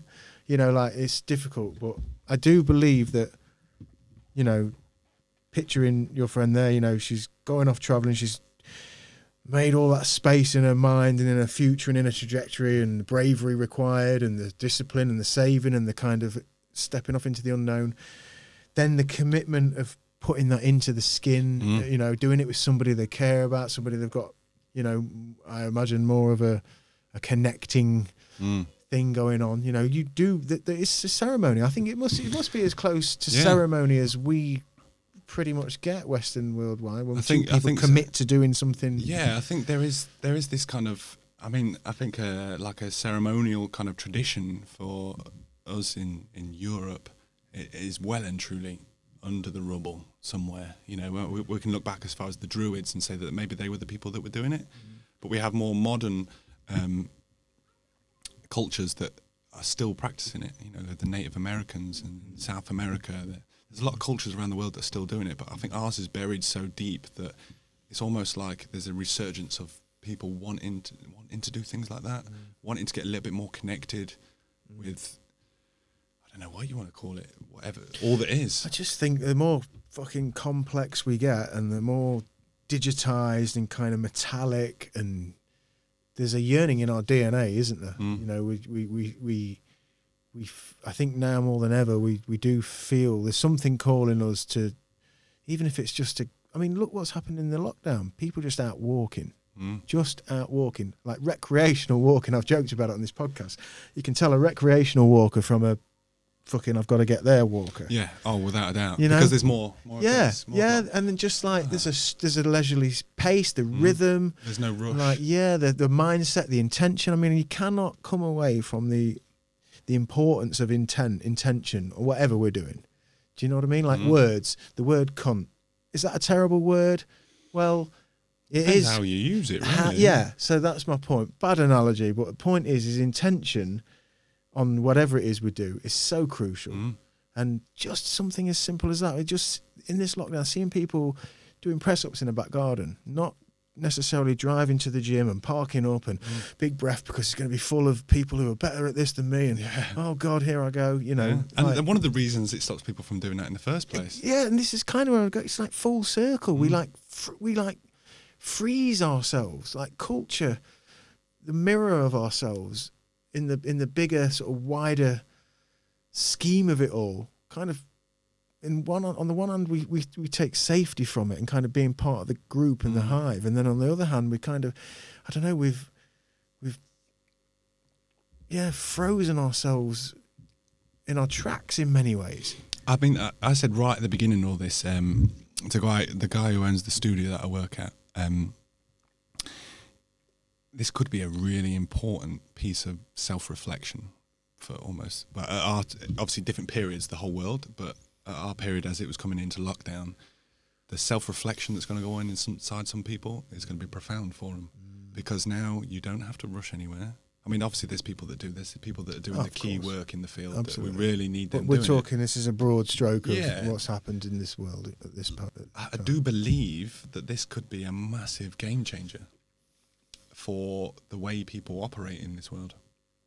And I think um, people are starting to look at their health a little bit better with all this. I mean, whether that's we've got less money, so maybe we should buy certain foods, and maybe we should try different foods. Maybe we should all the different things that people are now applying because maybe there is a little bit less money. Maybe that, we, that we've now got the time to cook that meal that we always said we were going to cook, or do those things that we said read that book that I said I was going to read and never got the chance to read it. All those things that are now being done. As simple as fucking hell to get to Asda's is a nightmare. It's massive queue. But the local butchers and the local grocers that you know we've lived here for eight years and I've never and all of Mm. a sudden you're chatting to your local butcher and you then you start learning about oh wow and then Mm. I mean, I've, I never go see the butcher. Uh, I'm a vegan, Oh, so, okay. there you go so I don't see our butcher anymore. But uh, in the windmill shop in our village, I, we did go there, but very very rarely because when you need all your tin stuff and your milk, um, Yeah. we have like uh, long life soy milk and things like that. Um, when you're getting all that stuff, it's easy to then get the veg while you're in. Of Tesco. course, yeah, and you do it all in one foul swoop. Exactly. And what it showed at the very beginning of this lockdown was that those businesses might not be able to support the demand of the people.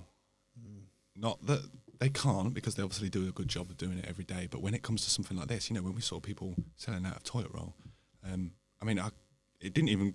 I don't watch the news or anything like that, so I didn't see that they'd gone this massive problem. And then things were selling out, and you were like, but then we went to some local places, um, and they would have them Mm. because people weren't running in there Yeah. to get it all to the same Automatic, area. yeah. Exactly. So you've got to think this focus that people had on. We can still see it a bit, but more at the beginning of the lockdown was that people focused on who was going to supply them and let's get it and let's get it quick Mm. because we're going to be we're going to be fucked in a bit. But when you realise actually things slowed back down again, so there was this hype at the beginning, and then it slowed back down, and like you say, everybody starts to visit the people that are closest to them because we not not only is it easier because of the amount of queues that you're gonna have to sit in, and, Mm. The, you know, the whole rigmarole of it all. yeah, I mean it's crazy. It's I can understand it. I mean, I think my opinions on this whole thing are maybe not everyone's to everyone's taste, but you can understand why people do it and why it's a massive thing because there's so many people that want to get in there. But when you go into your local shop, you would question whether or not we were in this crazy period in time because there's not that many people in there. Um, they're pretty, you know, all right, you know, no issues. They're not wearing masks. They're not Mm. all gloved up, and they're all not saying please Yeah. stay two meters apart. Yeah, I mean, cr- obviously they want you to, but they're not telling you. To Well, do there it. isn't that corporate pressure, and you know, there's a camera, and someone's going to get sued if we're not implementing the fucking blah blah. And and that whole, you know, we talked a little bit like this, Aidan, didn't we, on the last podcast about um, what's the term for? What I was talking about behaviour. I I read a did a bad job of trying to recite this Behavioural sink. behavioral sink. So, um, scale. This is something I keep coming back to. I'm kind of meditating on this thought as I keep coming back to like, where's this all heading? What does it mean? What are we doing? What is my part in it? I keep coming back to scale. You know, as you're pointing out there, Stu, like you're in your local shop. All of those same moral obligations apply. You know, we're all aware of this thing. You might be really scared, and I'm not so scared, or whatever it is. But Mm. we're all prepared to do what we need to do and make other people comfortable. And we're in the we're in the local shop, and we're all going to adhere. Yeah, there might be a sort of a, a sign stuck up on a bit of A4 paper that's stuck up. There isn't these kind of, you know, factory formed, bright Mm. coloured signs on every, Mm. co- you know, a little place for you to stand. yeah, but Yeah. there's something in the smaller community, the smaller scale of it. We all adhere. We all uh, there's a a better sense of community, a, Mhm. a, a, a more um, just clear feeling. I think I feel like anyway, a cl- just a clearer sense of respect. Of ultimately, when you get the numbers start to multiply, there's a diminished responsibility that, f Mm. that happens. We just Mm. you know, you you go from that local shop and there's eight of you in there, of which you see everybody all the time, and you get your, you know, your vegetables from Bob and Bob's in the, you know, and then you're in the queue in Asda's, and now you're kind of like, whoa, okay, there's lots of people here, don't know Mm. anybody, got to get in, got to get out. Maybe you feel threatened. Maybe some people are, Without a doubt, yeah. you know, like then all of a sudden we lose. It's, it's almost like the fear starts to seep in. Yes, And I mean, there's the this is a perfect example of it. Is so I was stood in the queue in Tesco's, and you wait, you turn, you go in, and you go you go round your kind of one way system you've got, and leaned over to you know like when you're kind of like oh oh shit yeah I'll grab that. So you lean over to grab it, and there's someone just there, so they kind of look at you like. Like you're in my two meter space, and mm. you re- oh shit because it's just not natural. It's not natural for you to act in that way. Mm. You've completely forgot. You're just grabbing mm. something that you Yeah, needed. yeah. You're completely fine. You're not, you know, coughing on them or breathing on them or anything like that. But then people are are worried. yes, You know? I came across a lady today uh, when I was out, and she was at one end of the aisle and I was at the other, and we were looking in the directions. I needed something that was near her, and she needed something that was near me. So it was kind of like this. I like, Should we just swap? Quickly scoot past each other, and it, I don't know if she expected that from me or whether she wanted me to go round or what. But she was like, "Oh my god!" well, because you can't get it right Mm. either, can you? And every shop's got a different rule. Yeah, and you just the, the one way system and um, have you got that up there? A p- Is that up there? Is this the uh, yeah, it's the- study? Yeah, yeah. So this study, this behavioural sink, um, overcrowding. So the idea that yeah, they did, they did with the rats. Look, 1958, 1962. Um, something about that. They, watched the rats. You do a much better job of explaining this than me, Aidan. But um, the more th- the rats' sense of community and togetherness was just absolutely perfect. Then you multiply those numbers, double those numbers, and then you start to see splitting off and Mm. grouping and anxiety. I guess this is the nature of sociology, isn't it? yeah, it? and I and I and a lot of people will argue that it doesn't apply to humans, but I just my feeling is, as we've talked, you know, you're searching for something, your art, your creativity, your wonder, your next book you want to read, whatever that is. I often get that, and and I feel like, is it not inevitable that when there's this many of us, Mm. it just we can't be intimately sort of engaged yeah, yeah. and I and, and there has to be like a like a you have to have a, sh- a level of kind of distance just to stay in some kind of I know what you mean, but then when you come to these smaller communities, it's easier. I mean, as an example, we went into the. I went to get all the veg from the veg shop, and the lady in there, um, she had all colours in her hair, and so I was like, "You just reminded me." Louisa had asked me to get some tissue paper so the girls could have a little bit of, you know, when it bleeds out and goes into their hair, Yeah. you know, something a little bit crazy for them. And uh, went around, and got it, and then so I was paying for everything, and she was like, "Do you know what? I've got some of these chalks left over at home come back tomorrow morning and I'll give you them for the girls. Now, Lovely. You're not going to get that in Tesco's. no You're just not going to get that No, treatment in Tesco's. And it makes you.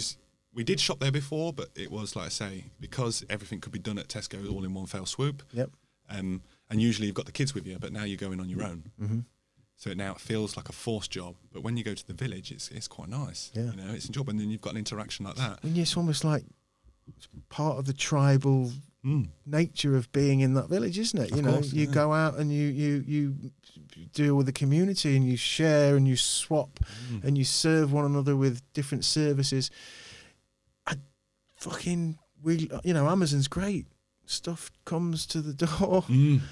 this is this But how much quicker can it get with Amazon though? you know, it's, it's aren't they you can have talking about like aren't they talking about like well they were talking about um like you could literally get an hour click like Yeah. within an hour I remember reading about that. Like, do we, do we need something that quick?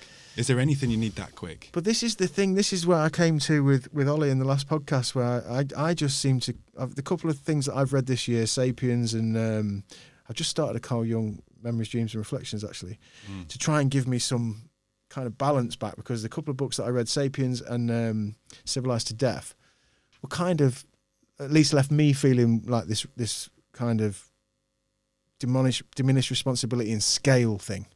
Mm. It's kind of my dilemma of of how do we get past like our ingenuity and our evolution and our technological evolution because you're creative and you want to know what you can do next. Now it might be in a in a in an artistic form and in a drawing form, or it might be in turning this this vaporizer into a fucking God knows what as well. Mm. You know, and like our ingenuity seems to not know when to stop. And with that comes this whole just tidal wave of of speedy just change. As you Mm. mentioned, it changes. Mm. We fear change. This big change that's happening in our culture, like down the middle, technologically, and ultimately that generally means um, convenience, doesn't it? Mm. Yeah, I mean, Which is lovely, but it's It co- it's nice. costing us hugely yeah, it's- somewhere. It's, lovely. But is it not meant to be that way though? Exactly. Yeah. I mean, it's lovely that you can get something at next day delivery. Mm. And if you're going to, like, say, I don't know, say if you're on a project, uh, like my wife, she builds dolls' houses. Um, she needed PVA glue, run out. Click. Have it an hour later. You don't have to. You can have a break and go back to what you were doing. That's mm. great. Mm. But like you say, at what cost does that come? You know, this kind of level of what do we? What's going to deliver it in an hour? Is it going to be a person? Or is it going to be a fucking drone that comes and flies in and drops it off on your doorstep? It's not long before it's that, is it? Let's Exactly. And then once that's in place, the, it's like almost like you, here's convenience, but alongside convenience, it's going to be some, called something else. There's going to be all these Well, little small, it's- low flying. All, all your shit's in the phone, and you're you're we're we're all mapped, and yeah, and all of a sudden you've got everything at the touch of your fingertips. Mm. But that's not the nature of how humans work. Things need to be worked for, you know. And this is why when when it comes to finance, you can get everything straight away. There is not so much pride in what you've done to get there, if you've had to, if you've had everything handed to you. I mean, and people can talk about people that get left money, and whether they actually, um, what's the word? They kind of um, they have this they un- an understanding of money and what the things that they are doing cost. We can argue that some some may and some probably don't, but when you have to earn that money, when you have to go out and earn it with you know everything that you've got, you've got to use your hands to create to that someone's going to want it. Like you know, with, with me, with being tattooed, oh, somebody wants that. They see how good you've done mm. it. Yes, I want one of them, and then you have to create it for them. and it is craft. It, the whole Yeah. thing is, I guess, really, it is what this conversation has kind of arced back to. I mean, we've gone here, there, and everywhere, but like the meaning, the mm. depth of something, to earn something, because then it means something, and when it means something, you'll treasure it more. You'll you'll be more grateful. It will you it will travel to the next person with something. Yeah, something more solid about it. intentions ab- Yes, behind it, and, and the the actual the effort that's that. Say, for instance, if you was to create something like this little piece, if Mm-hmm. it's hand carved, the value of it's so high. But if it's machine carved in China, say, Mm-hmm. It doesn't have as much value to it because the machine's pumping out ten to a dozen. But then you've got a one of a kind thing that somebody's created. The power that the mm. power in that, the amount of mm. time they may have taken to do it, it was worth waiting for. Mm. You know, because there's only one of them. Sometimes things are just worth waiting for. Isn't for. that the fucking dichotomy of of of where we are of of our ability now and our brilliance in just creating Mm. at the speed of light, literally. But there's this yearning that is clear now, and especially I think in our generations, you know, where we've got young children and we're seeing the speed that they're changing at. You know, they don't have textbooks even mm. a lot of the time now, things like that. It's so quickly it's happening, and that seems to be pretty universally in my little in my little world.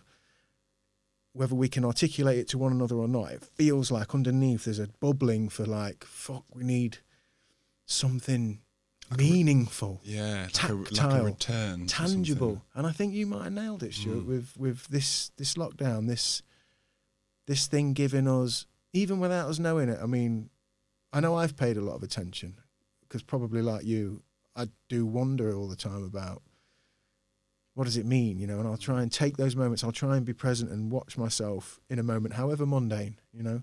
Mm.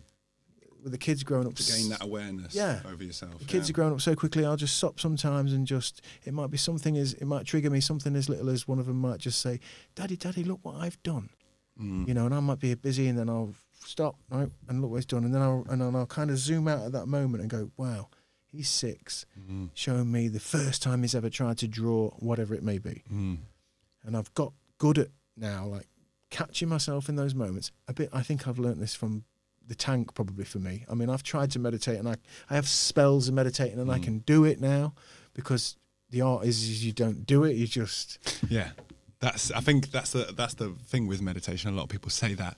Um, I can't really do it, but there is nothing to do. we use, I think we all sit there and we get uptight about right, Mm. okay, and you've got to look like you know, and and actually for me the tank's massive because I just drift off You completely switch off. In there and have done for a long, long So time. I use I use so a much. specific method in meditation. No, it's not a method. It's just you know, so people can have their hands in all different Yep. positions. But when I'm sat meditating on my own, I think the one thing that makes me gain awareness the most is like is put your thumbs together Mm-hmm.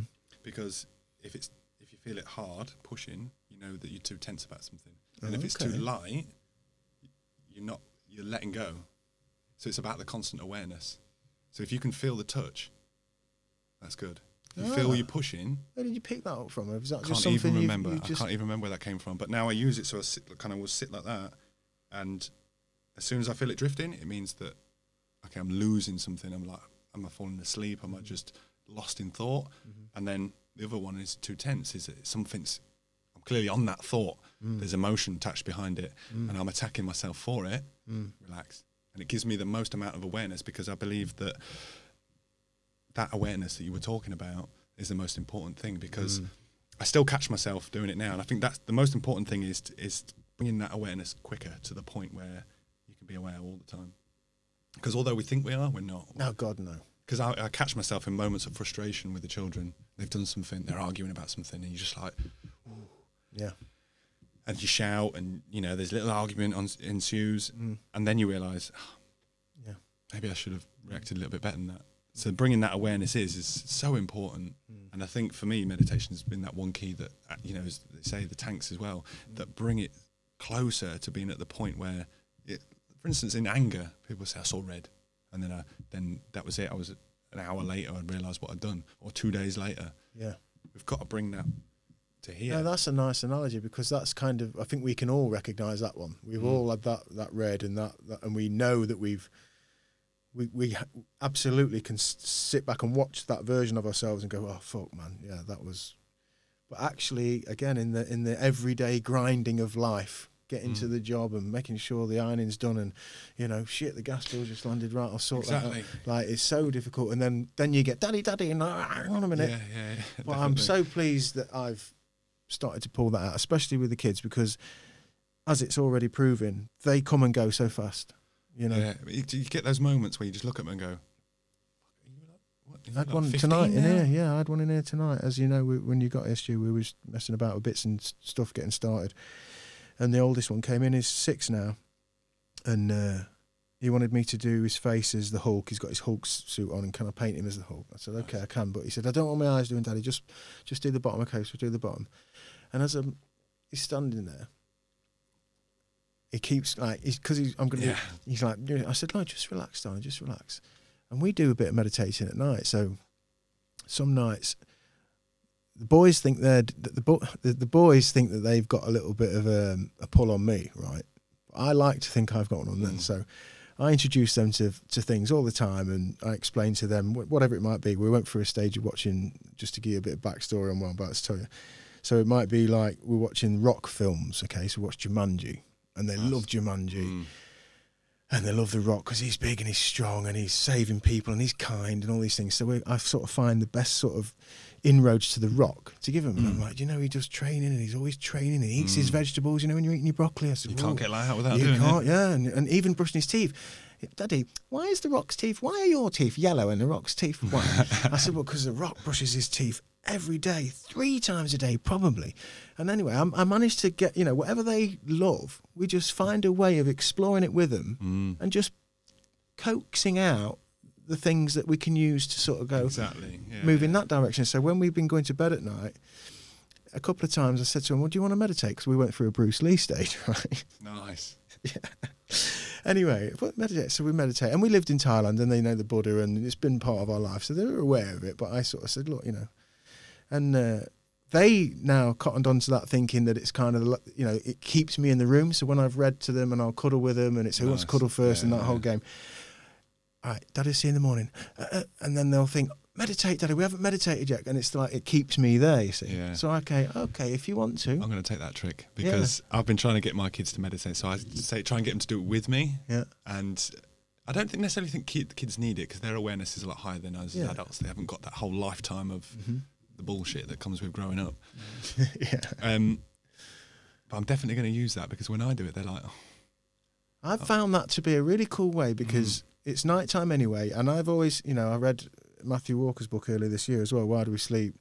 And the whole, I'm probably on a similar thing with that, that you are. Is like just certain things come into consciousness, and I sort of ruminate on them and try Mhm. and bring them in and take something from it and move it through. But I'll move it through with the children as well. So when we sit there. I would only do something like ten breaths with them, but I'd, you Mm. know, would sit straight, as you know, and I'd explain. You know, we just sit nice and comfortable, and and I have been telling them actually to, to sit, you know, sit with their back straight. I have been saying that to them.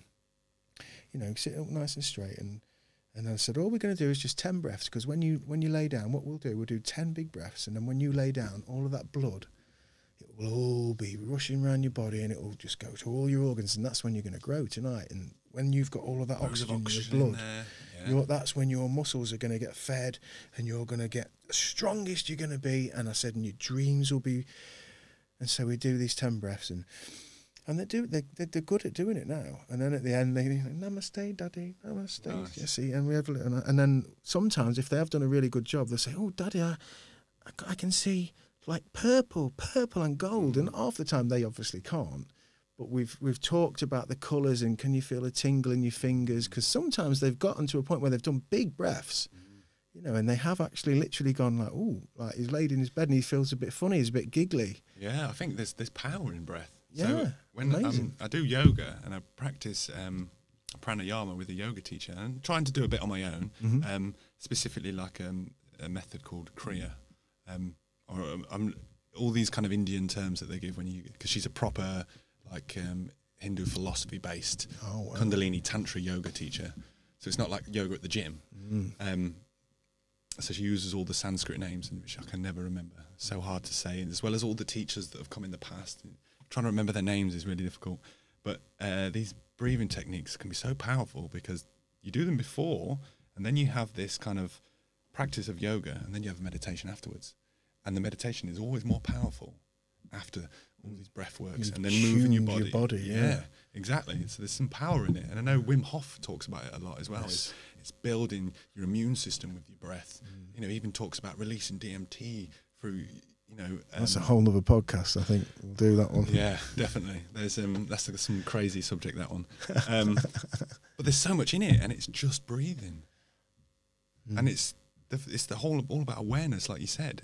There is no awareness to our breath, so when you walk about your day and you're doing all the things that you're doing, and you're not aware of your breath whatsoever.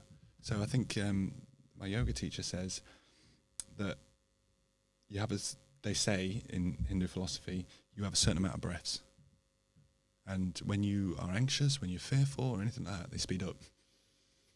Or when you're in a situation that's got you a little bit mm. fight or flight, it all starts speeding up. When you start slowing it down, what you're doing is you're ex- you're allowing those you know amount of breaths to last as long as they possibly can. Mm.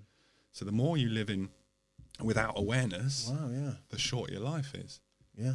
So they say we should be living to about 120 in Hindu philosophy, um, but we don't because we quicken these. We have these steps where we just Just fucking stressed. The yeah because we're not aware. As soon as you become aware, and this is one of the most profound things about some of these teachings is that when you're aware, nothing, you have no disdain for anything. You're enjoying the washing up Yeah. because you're completely aware of it. Yeah. And when you're yeah, aware, you're just not. Yeah, there's no, there's like, no time and energy or even Exactly. space for. You're just completely aware, and that's all that exists. Well, it's funny because the boy was stood here, and he wanted his face painting, and the long way round of me getting to that was the meditating thing. I said, look, and he was crunching his face up, and he was like trying to do all the right things. All he had to do was stand there. Mm. I said, well, tell you what, just concentrate on your breath, like you do mm. when you're doing your meditating. So then he starts going. like, and I'm And you're, like, trying to follow his face, I'm, like, I'm like, no, no, no. I don't- I'm not thinking shit. Bless him. I said, no, not not the really deep ones. I said, just concentrate on it. You know, just think about it. Think about it like a wave. You know, just coming in and coming out. So then he was like, but then he started moving back and forth like that. And I said, I said, I tell you what. I said, just don't think about anything. Just breathe.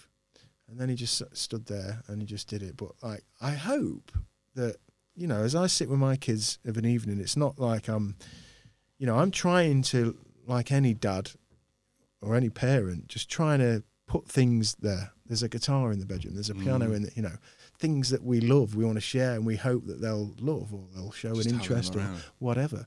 And I thought that with that meditating, and I thought, you know what, that, and and, that, and like I say, they now see it as like it's kind of a, like an extra five minutes with dad. Mm. That's great, but they love doing it, and I and and as you say, their awareness is through the roof anyway. But what I like to think, my kind of philosophy with it is, is that it's laying some foundations for that space in their heads. Do you know Mm, what I mean? Like as a concept per se. Of course, because they don't also they don't learn by what we tell them to do. They learn from what we do. Yeah, Just by seeing us do exactly. And when you're when you become aware of things like that, and then you always have to catch yourself thinking, "Ah," you know, like for instance, if I'm sat on my phone, and my I know my nine year old daughter wants a phone, you know, but we've said it's too early. You know, secondary school you can have one. Or well, I- actually, I've given her. She'll she'll like this. Um, she has ten books, ten books that I give her to read, and it's ten pound a book. Equals a hundred pound at the end of it, and then that should buy you a phone. Wow.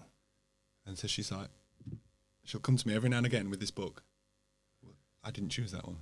So she's trying to get there, but where I was going with this is that um, I can be sat there on it, and sometimes I catch myself, you know, just doing the thing that we all do, flicking fucking, through it, yeah.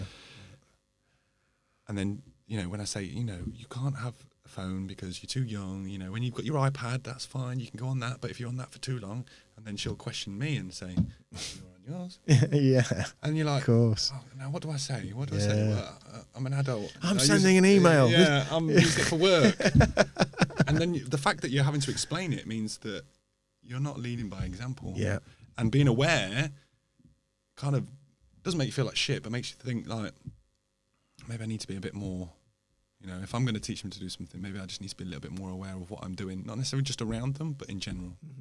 And I think as long as we can learn, because that was one of the most difficult things was having a, kids in a period where you'd started to try and gain more awareness Mm-hmm.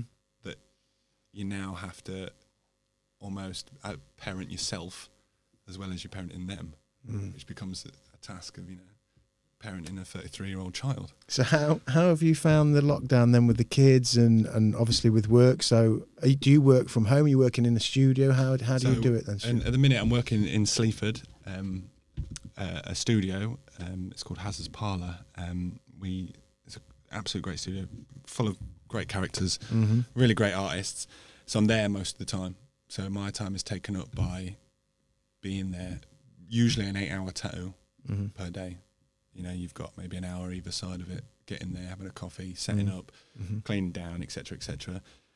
That's all been taken away. So I absolutely adore spending time with my kids. There was this kind of at the beginning, like I'm going to really enjoy this level of introspection. I'm going to get back on top of my meditation game. I'm going to get some more books read. All this time. Yeah, I'm going to spend a bit talk, more time with Louisa. I'm going to I'm going to spend more time with the kids, try and reconnect because you know the fact that I'm out of the house all the time what, one of the things that really got me is where they say when the kids say, "Well, you're never here," because I'm always at work, and that always Mm. makes me feel a bit. "Ah, I should be here more. I should I should be working to live, not living to work. Yeah. And Yeah. so at first I was like, oh, this is going to be great. It's gonna be absolutely great. And we did lots of stuff. We did lots of schoolwork. We tried to, I think wrongly, we tried to really get them into the schoolwork like it was a school day. Yeah. And then I think, well, it lasted about a day or two where we were like, Squeezing we're not built to be yeah. teachers. Yeah. Even though you're a parent and almost like a constant teacher, you're not built to be of course. tutor. Yeah. So we kind of like knocked it on the head a bit and we're just doing bits. We're not doing anything. This is a time of confusion for everybody. We're not going to start I think that's a that's a healthy a healthy vibe. I think. I mean, I think we've we've seen a lot. You know, this is one of the things that social media does is it allows you to see what other people are doing. They only Mm. obviously share the best bits, so you get to see people that are clearly doing a very good job with it. Mm. And mm, this is one thing that me and my wife have been talking about a lot is that we don't necessarily believe that this is a period for kids to be learning things that when you leave school you realise you didn't need half the shit that you learned. Yes. So we don't think it's necessary. Yeah. Yeah. So we don't necessarily think it's a time for them to be learning that stuff. Let's teach them about tax. Exactly, yeah. exactly. This is how you get a mortgage. yeah. But, um, so we've doing we've been doing a lot of art based stuff yeah. because my missus is quite creative. She likes to build dolls' houses. Um, although she hasn't had the equipment to do it in this lockdown, which has been a Mm. bit crazy for her. So she's maybe been a bit less creative than she wanted to be. Um, but lots of painting with the kids, lots of drawing, trying to get them to. We've also binge watched uh, like Avatar: The Last Airbender with the kids. Right. Absolutely love that. Yeah. Um, it's doing the things that you just get to, even now, just sitting on the sofa with them. Yeah. Just doing nothing. Exactly. It's Yeah. something that is so enjoyable. But then this at the back of your mind, there's this thing like, okay, money is dwindling. Mm. You know that little little money monkey on the back of Mm. your back of your mind, going, you've got to get back out. Doesn't go away, does he? And naturally, being the job that I do, we are last on the list. We are absolutely last on the list because I can't. Human contact's in its fullest, yeah, isn't yeah, I mean, I'm literally minus. You know, I'm inside somebody basically. yeah. you know, there's only prostitutes I think that do it uh, Yeah. closer contact. Yeah. But um, so we're last on the list to go back, Mm. and then you know money is going down, so I'm going to have to find a new way. The way my business is built, I can't claim a self-employed thing, so I'm going to have to go out and get a job. Mm. So I'm going to get a job in the in the meantime just to bring some cash in. But then it's one of those things where it's like actually to kind of have the level of money that I had before, I'm going to have to work more than I was working before in this period, mm.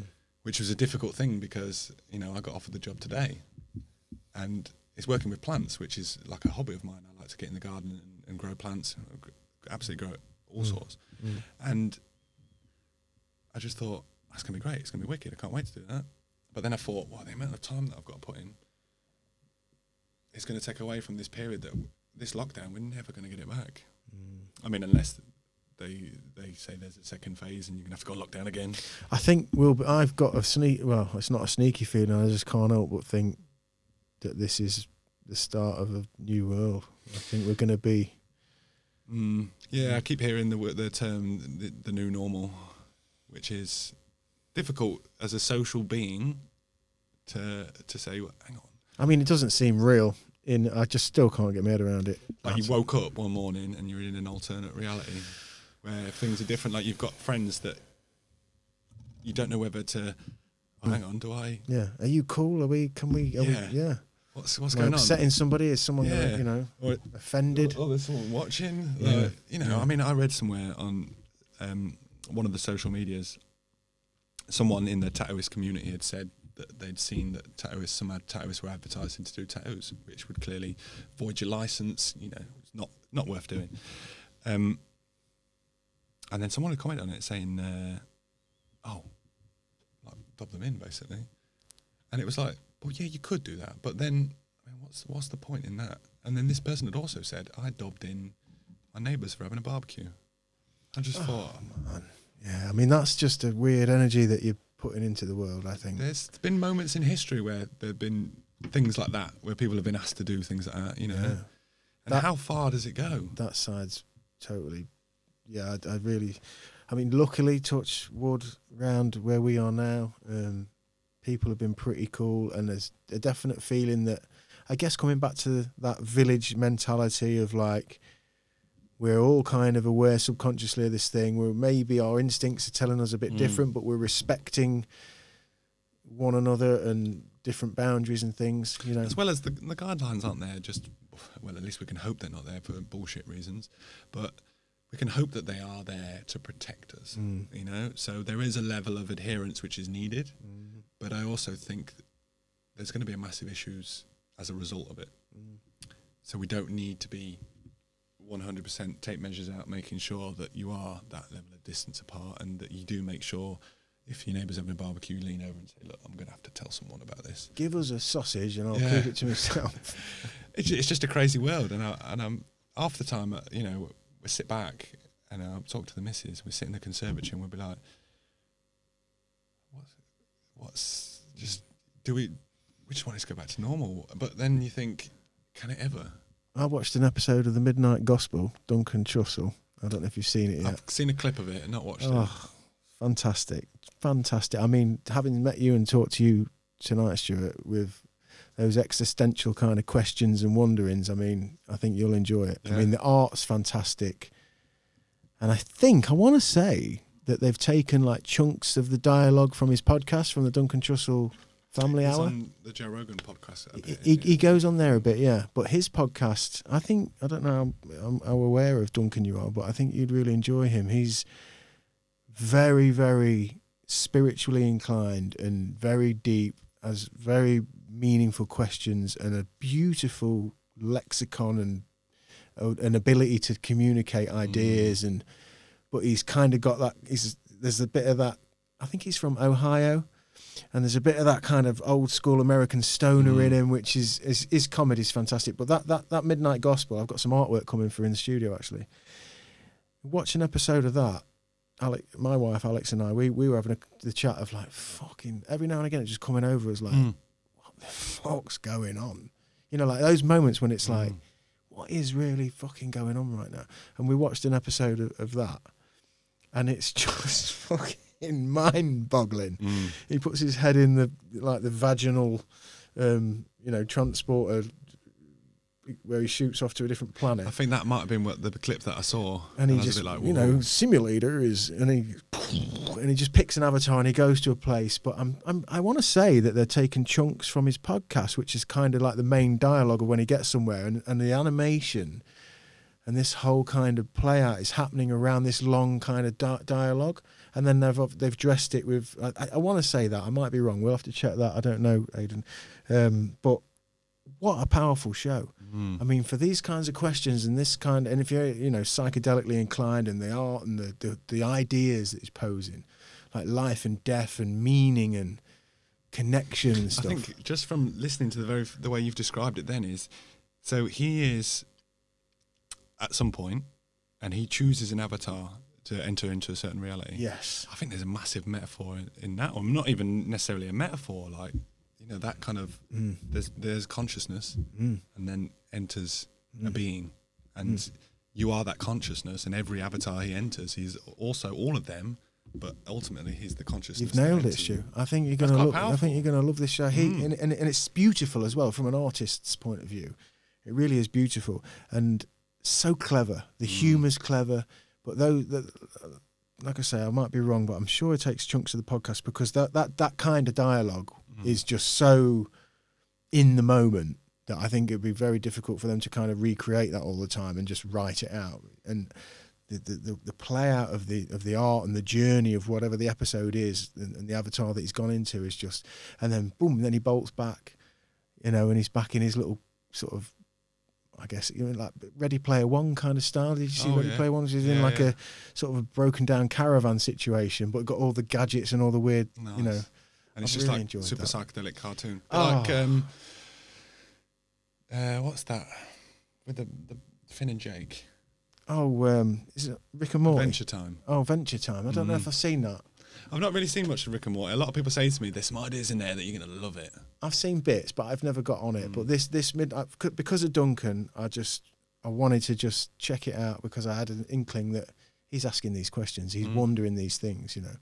And it, yeah, I thought it was absolutely fantastic. But yeah, my, my wife and I literally just had one of those moments the other night where we were like, "This is nice and stuff. This is lovely being with the kids." And but like sometimes when you really stop and think about it, it's really scary you know, Mm. and what's it going to mean, and what does it look like, and then you know, like I say, the conversation about we're going to send the school back, and I, she said to me, you know, what do you think? And I'm like, Yeah, the kids are going to be all, you know, like, like they're in a little strange kind of hospital situation where Mm. everyone's got to be at five and six years old, the brains are trying to- Education's already enough kind of like level of indoctrination yes, that you don't want to instill this kind of like idea. Well, this is how we're going to have to act for the rest of because your you're life. imprinting them at that point. Yeah, like with behavior patterns that they're going to take into th- further growth and development you know like that's that, i find that yeah that's a scary one I think yeah, that, especially the ages they want to send back. It, it seems like I mean um, Jesse has had a position at the school the whole time uh, because of his special needs, um, but he wouldn't be able to have his one-on-one carer, which he's got at school, um, which was for them it was pointless. The girls are at home anyway, so you might as well just keep him at home. That he would be the only one going back. and that whole dynamic throws everything Yeah, I mean, yes, he definitely needs it in more for the socialness and because he's not getting an he's not going to get an academic thing out of this out of school. It's not going to be. I mean, we can hope that this tends to be one of those things that just is more prevalent when he's young, and it just be because our views. We remember the we had to fill in a, a form to basically to say what our projection of the future is with Jesse, and it's starting to change now, which is really nice. Um, because he's a quirky little character. Says some hilarious things, and um, we're now starting to change that. So we don't think that he is going to be academically inclined. So school's not really going to be anything but a good social experiment for him, basically to allow him to deal with different people, um, because he can be quite closed to a lot of people.